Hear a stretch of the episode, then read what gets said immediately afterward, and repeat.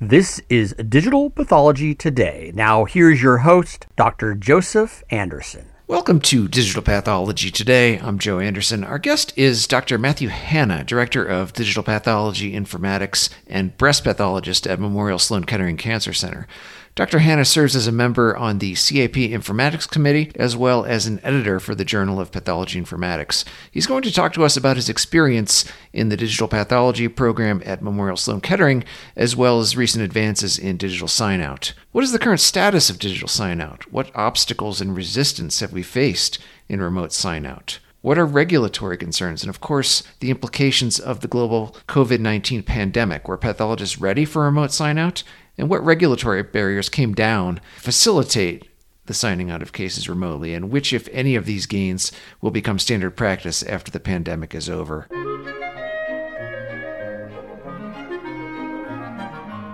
This episode of Digital Pathology Today is brought to you in part by Paige. Paige is leading and enabling the next generation of pathology.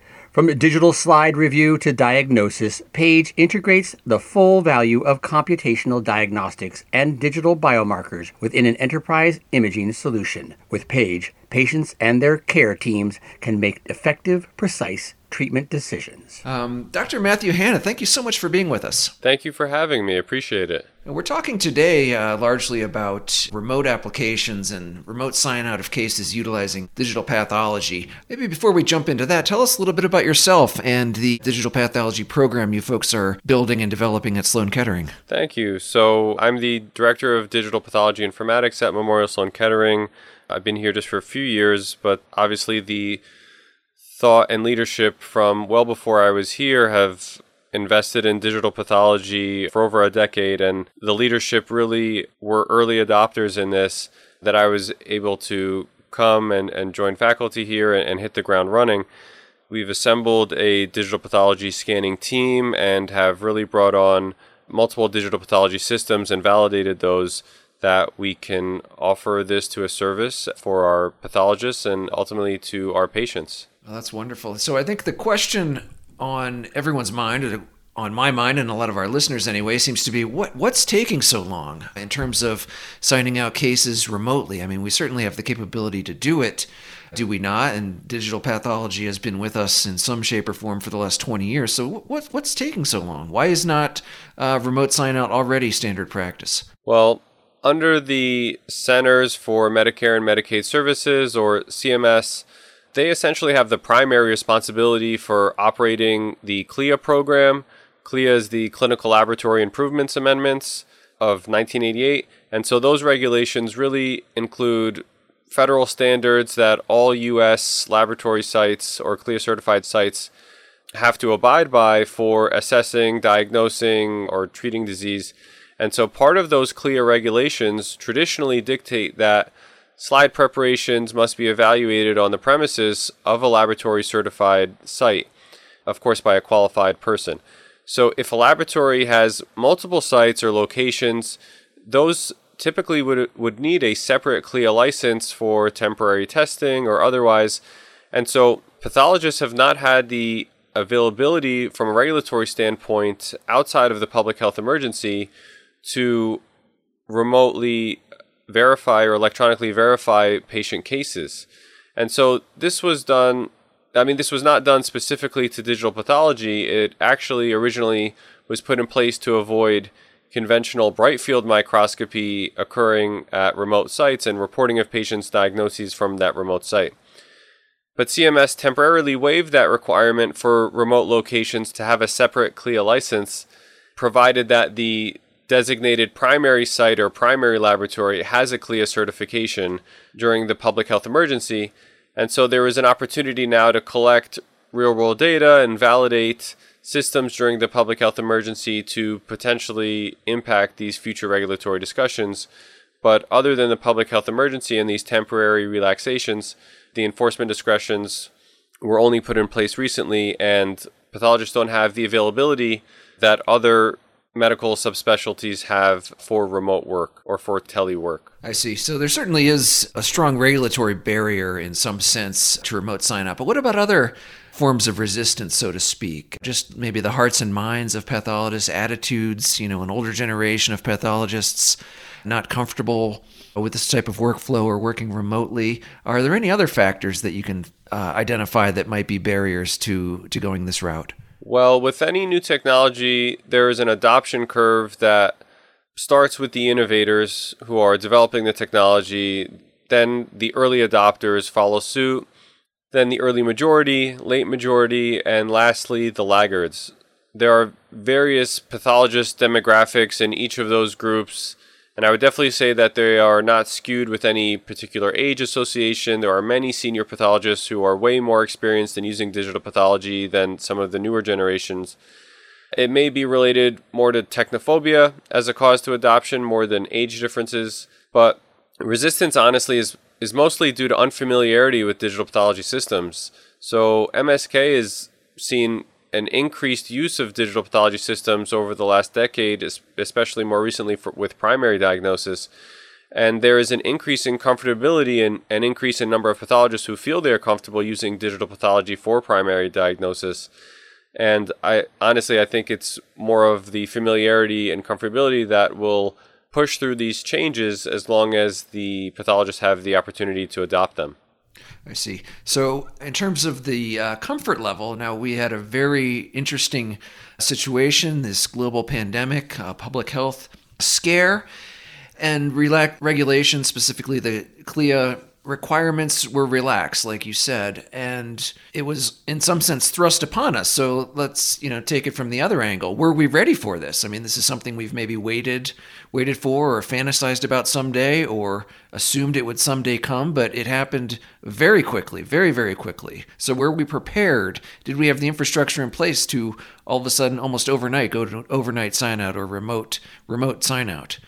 Like you said, digital pathology has been around for the last couple decades, and so many institutions who had already laid their foundation for digital pathology before the public health emergency this year were able to quickly pivot to supporting their pathologists and patients during that time.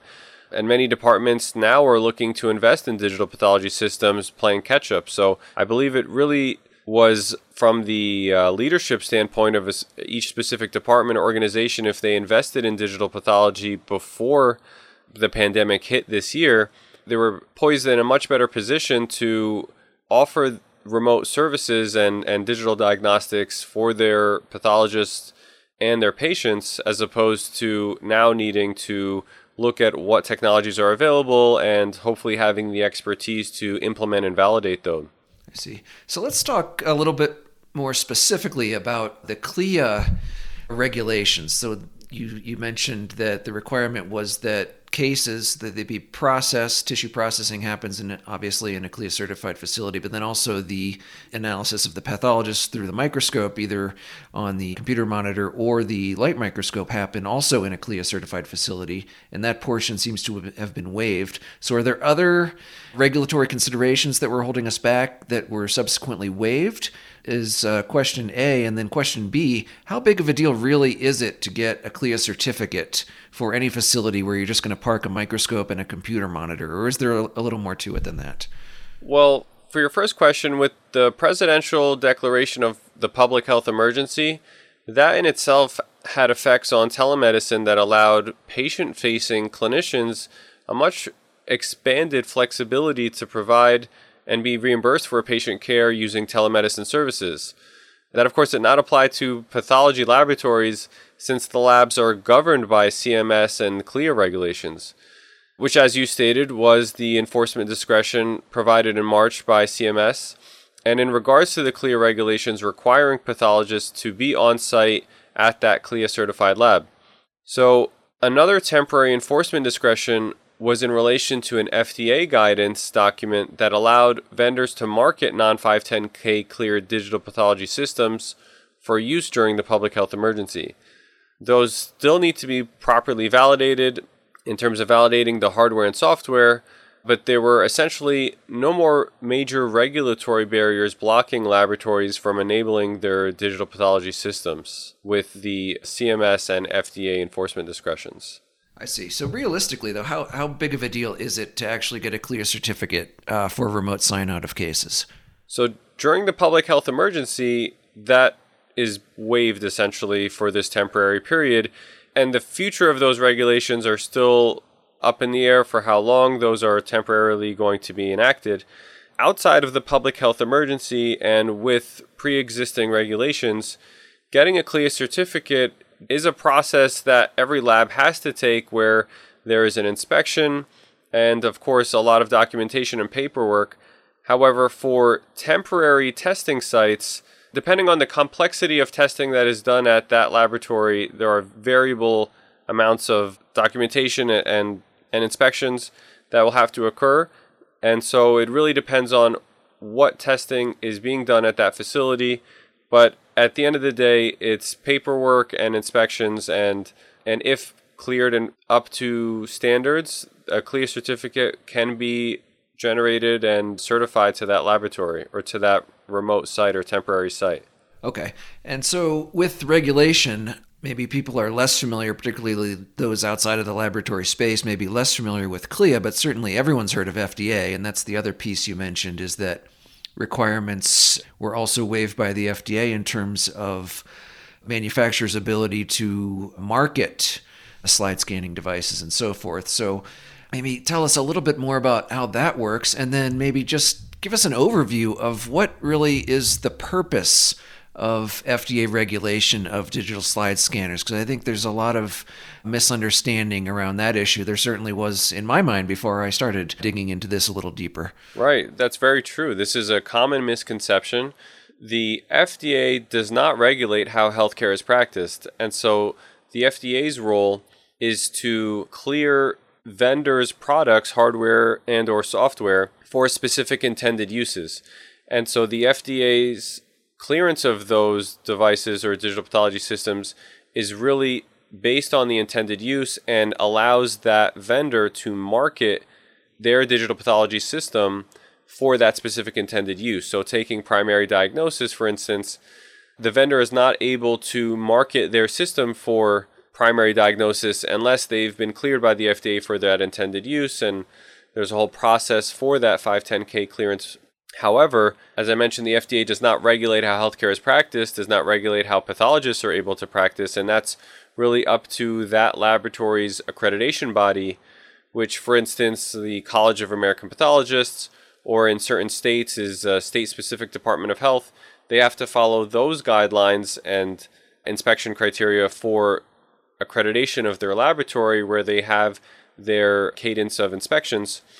And so based on the, for instance, College of American Pathologists whole slide imaging validation guidelines, if they have documentation of the validation specific from that accreditation body, that acts as the accreditation or validation of that digital pathology system for that accreditation body.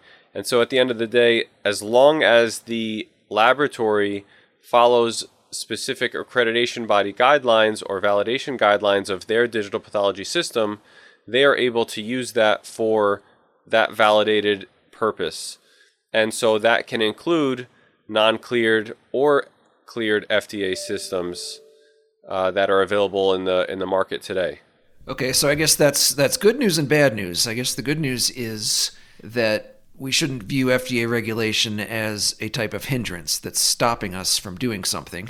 And then maybe not so much bad news, but it kind of puts the burden on pathologists that it does not absolve us of any responsibilities to develop an appropriately validated system. That is, you can't just take this thing out of the box, plug it in, and start using it in your lab. You have to go through a somewhat rigorous validation process.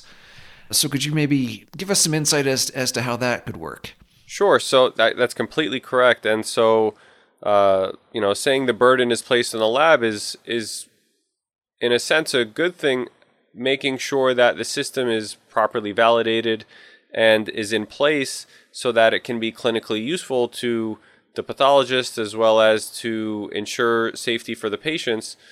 And through that validation process, those that are involved in the validation truly do learn what, what works, what doesn't work, and can make changes to that system and potentially revalidate that system to work for that specific intended clinical use case.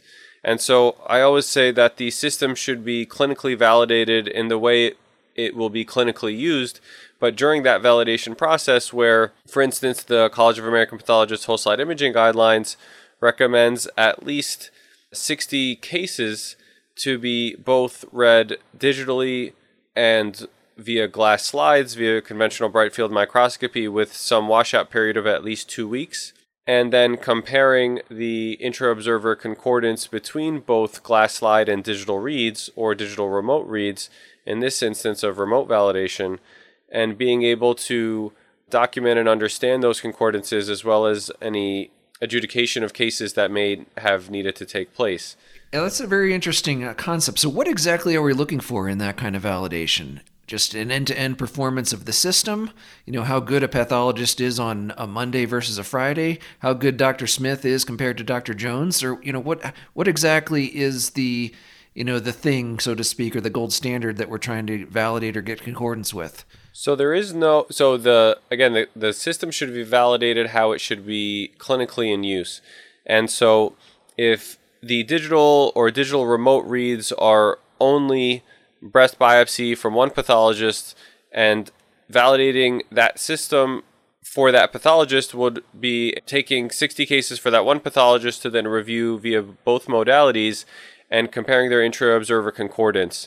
And at the end of the day, if that medical, so the medical director ultimately has to sign off on this, on these validation processes as well as concordance and documentation, and a standard operating procedure, S O P, has to be developed in order to provide a protocol for the scanning operation as well as the digital or digital remote reads. And so it really depends on who is using the system and how it's going to be used, and then incorporating all of those variations in the validation process are just key to document and make sure that all of those who are using the system and trained to use that system understand how that system has been validated and use it clinically how it's been validated.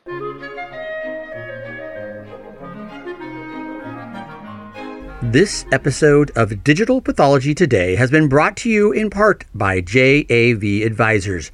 With over sixteen years' experience, J A V Advisors focuses on business and management consulting for digital pathology and artificial intelligence in deployment within histology, pathology, and cytology laboratories throughout the world. Call two one three, two five eight, six two six eight for more information. J A V Advisors.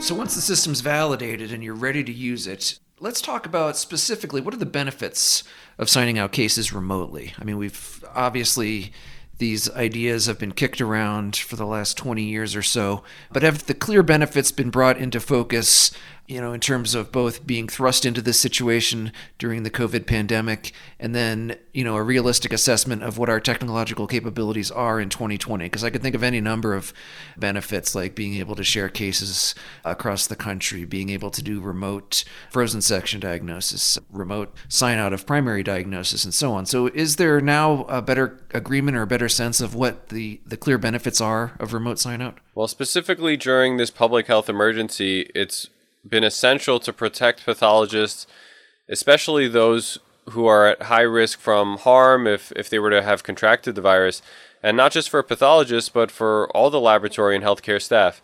The glass slide does not magically create itself and get scanned, right? There are dedicated lab staff who are still required to be on site in the lab, cutting the slides, moving the patient's case along, as well as scanning the case to enable the remote pathologist the opportunity to offer continuous care for their patients. So these are critical for protecting our faculty, staff, or trainees. This is not just for health concerns, though. I've received several emails from pathologists thanking me that they were able to remotely sign out when they needed to be home for, for childcare, or if their child is has virtual homeschooling, uh, where otherwise they would have tremendously had, had a tremendously challenging schedule juggling all of the new and, and offsetting tasks. There's also been cases where patients who've needed emergent diagnoses have had the ability to have much faster turnaround times, where over a long weekend or when there were staff shortages, that remote pathologists who were experts in that area were able to re- review that patient's tissue digitally and remotely and be able to electronically verify and sign out that patient's case from home. That that patient was now able to have a clinical pathology report generated and have that patient's medical or surgical team be able to enact with a much more efficient management for that patient's disease. Now, what about some of the some of the downsides that we might not be thinking about? You know, what about speed? Is the technology in twenty twenty fast enough to make review of routine cases, you know, palatable? Or the workflows? Do we have the right workflows in place, you know, from from start to finish, getting that specimen into the into the uh, grossing bench, all the way to creating the slide, getting it signed out, getting it in the right queues? Is, you know, do we have the appropriate workflow infrastructure to practice? And then you suggested the wet tissue actually has to be made into a slide. So there are going to be a dedicated team of, you know, pathologist assistants, histotechs, laboratory personnel that are not going to be able to re- work remotely. So will they be able to, you know, function in a more autonomous way? And what's the level of pathology supervision over them? And then what about technical requirements? You know, pathologists working from home. What if they, you know, do they have the appropriate, you know, hardware at their house, and are internet connection speeds up to the task in twenty twenty? Those are all really great concerns and, and considerations that are in our real world uh, can be an, can be an issue. So all of the pre-analytic processes in the lab still have the exact same workflow, meaning from the point of the patient's specimen received in the lab and accessioned through the glass slide generation, those all still are require uh, laboratory staff, histotechnologists, lab aides, to uh, pathologist assistants to gross, dissect, move all of that tissue along its path to the time it, that glass slide gets stained and cover slipped. And now we have the added step of having a, you know, either a digital scanning team or training your histotechnologist to take those glass slides that are stained and cover slipped and dried and putting them directly onto a whole slide scanner. And there's been a, a much better uh, compression of that from the digital pathology scanning vendors in, in recent years, understanding the lab components and really creating interoperable systems in specific cases where we've had a, a great opportunity to be able to really streamline those workflows at our institution. So those from a, a speed perspective are there, and that, and that compression of the laboratory, I, I completely believe will continue, and more automation uh, will ensue. In terms of network speeds and, and internet bandwidth, pathologists at the remote sites have to use some secure connection to either tunnel through a virtual private network or have some other level of encryption from a remote workstation that does indeed throttle their network speeds. And we've seen from our own s- surveys that pathologists have either had their internet speeds cut by a third up to a half of what it normally would be while they're connected to V P N. And that's those resources or, or computing resources are just necessary in order to have that secure connection. But then there's always a balance that we do need to ensure the security encryption of patient data wherever it's being reviewed. So ensuring that from a technical perspective that there's sufficient internet bandwidth in terms of download speeds and navigating the digital images are really critical in just understanding the validation process and what hardware are available to those pathologists at the remote site. Right. There certainly is a host of uh, technical requirements and technical concerns. Now, what about quality in the real world, separate from your validation experience? I mean, it works in your validation study, of course, but what about when you go live? You know, anecdotally, have we heard concerns or reports about diminished quality or surprisingly good quality? And are there programs in place, like a real-world experience quality monitoring program? Is anything like that in place for remote sign-out? So from an image quality perspective, at least in, in our hands, our pathologists have actually, as we've surveyed them, have said that they are impressed with the image quality of the digital slides. And so we have, with our experience, learned that Q C checks are required to be in place, and multiple of them in the in the digital pathology workflow, where images are checked to make sure that, of course, all of the tissue is captured on the slide, that the slides are scanned in focus, and that there are any there are not any other digital or even pre-analytic uh, artifacts that would prevent a good quality digital image. But at the end of the day, the whole slide image is only as good as the glass slide from which it came. And so all of those other pre-analytic artifacts like tissue bubbles or, or air bubbles or tissue folds will translate into that digital slide and may cause them to have digital artifacts like scanning out of focus. So we, we've really needed to have good communication and feedback to all of the various stakeholders to ensure that those digital images are of good quality, and a re-envisioning of the histology workflow may be necessary in some labs where they have to make sure that an appropriate tissue size is being placed in cassettes and that levels are being sectioned close together on the glass slides to decrease scanning time and so on and so forth. So there's there's a lot of lessons learned that people are sharing now to ensure that there is a good processes in place and that the Q C checks for the digital images are just as good.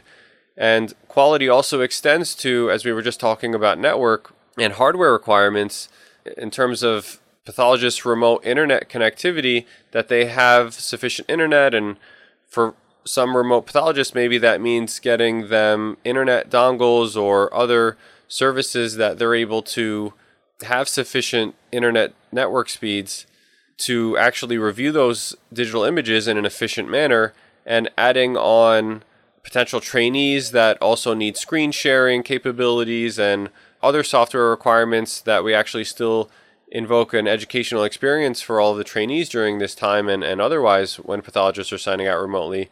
There's definitely quality considerations across the board. Yeah. Now, in a similar vein related to quality, let me ask you something that I've never heard addressed in any discussion about remote sign up, but in my mind seems pretty obvious or a pretty large concern. What about professionalism? And pathologists, you know, similar to how there's a a blurring of a work-life balance, so to speak, in twenty twenty. You know, now we have, you know, the functions of home life blurring with work and so on. And what about when I was in training, there was a mean old attending who would just admonish me, "Anderson, we are examining patients." And we had to go into this room, the inner sanctum, and it was very serious. There was no joking. The patients' lives were at stake. How does this translate if pathologists are going to be working from home at all in terms of professionalism, the environment? Is it going to be more error prone? Any considerations like that? If people thought about that or discussed that? So that's definitely been discussed, and I'll give you my honest opinion that if the system has been validated from the technical conditions, I personally don't think it matters to me if that same expert was in the hospital setting versus at a home workstation. Everyone gets a radiology report and no one asks about the radiologist's remote systems, or there's a whole Nighthawk system that used to be in place for teleradiology systems, or, you know, is that remote radiologist, you know, in their slippers at home? And and right. Not to knock on radiologists, but we don't ask those questions of what the of what setting that's in. We we trust the system that it's either been, at least in the pathology workflow, that it's been validated due to the requirements for that to be done before in, in clinical space. But in my opinion, again, if that system has been validated from the technical standpoint and how it will be clinically used, and that there's a qualified person rendering that patient's diagnosis using that validated workflow, I'm okay with it. Okay. And now, speaking of that other specialty, that other image-based diagnostic specialty, radiology, um, I think it's very ripe for comparisons with between pathology and, and radiology. And radiology seems to be a little bit further along in terms of digitizing the workflows and signing out cases remotely. So anything that comes to your mind as as to why that might be, any differences, you know, between the nature of what we're doing and or even the nature of the personalities of people in the specialty that might account um, for somewhat different trajectories between the clinical practice of pathology and radiology? One of the main differences is in pathology, we're still generating glass slides and now adding an additive step to our workflows to actually getting those slides delivered to the pathologists or, or trainees for review. And so that added step is really the reverse of what radiology had to deal with decades ago when they transitioned from a film system. If you, you know, if you saw the old movies or shows, probably uh, a lot of the younger generations don't even realize these these days, but they used to put the little X-ray on the little, the light box and they would turn it on and they'd be staring at this actual film. But when radiology transitioned from not needing to generate that film to just a pure digital file out the gate, in which they have a standardized format for and networking protocol that also sends patient and, and study metadata with, they were able to create significant efficiencies from not needing that film. And so we are still generating our own pathology film, which is the glass slide, and, and we're now adding that step of scanning that glass slide. So from that standpoint, there's still an additive step in our workflows. And similarly, all of the digital pathology vendors still have their own proprietary file formats. There's been significant work on moving the DICOM standard to now include pathology, and several vendors have actually already incorporated DICOM standards in, in their hardware and software. But today, there is there is just no enterprise, seamless DICOM experience in pathology just yet, but I know a lot of work has been pushing forward to, to support that. I mean, there are other standards available in terms of interoperability, but DICOM is probably the furthest along as a standard in pathology imaging. You know, there are definitely other opinions that H L seven standard messaging, uh, which is a very popular standard in, in healthcare messaging, and having a laboratory information system integration are sufficient as long as the appropriate or necessary metadata are delivered along uh, with that patient's case. Those people may not may not see as much value in another standard such as DICOM. But DICOM, while being, you know, a file format, is also a network and communication protocol to send, again, all of that patients and, and study metadata along with the patient images. So there are a lot of uh, capabilities and possibilities that will will definitely need to be uh, ongoing. And one of the other extensions of DICOM is really when we start talking about, you know, the machine learning or image analysis or annotation workflows, where if a standard annotation workflow were to be developed, which is in process for DICOM, millions of annotations would need to be exchangeable and inter- interoperable with different software systems. And so, you know, there's definitely just still a lot of work that needs to be done on the roadmap of including interoperability and a seamless experience from the digital pathology system standpoint.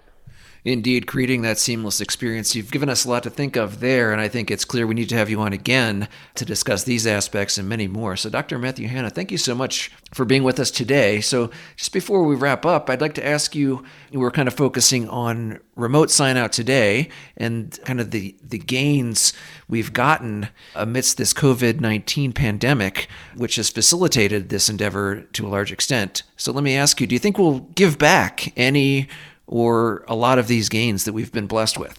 So, you know, that's this a large unknown area, and no one really knows what will happen tomorrow these days. Uh, you know, I can't even plan a few days ahead. I hope that sufficient data is collected during these times to potentially influence the, the future regulatory process pertaining to digital pathology or remote workflows. Those are probably the two biggest arenas that the digital pathology community or pathology community at large will, will have to address.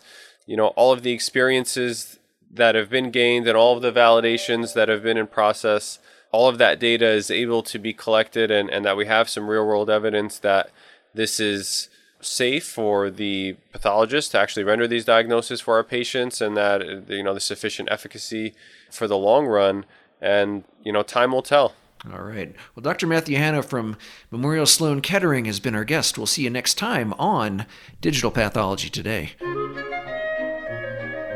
This has been Digital Pathology Today. Please be sure to subscribe. Thanks for listening.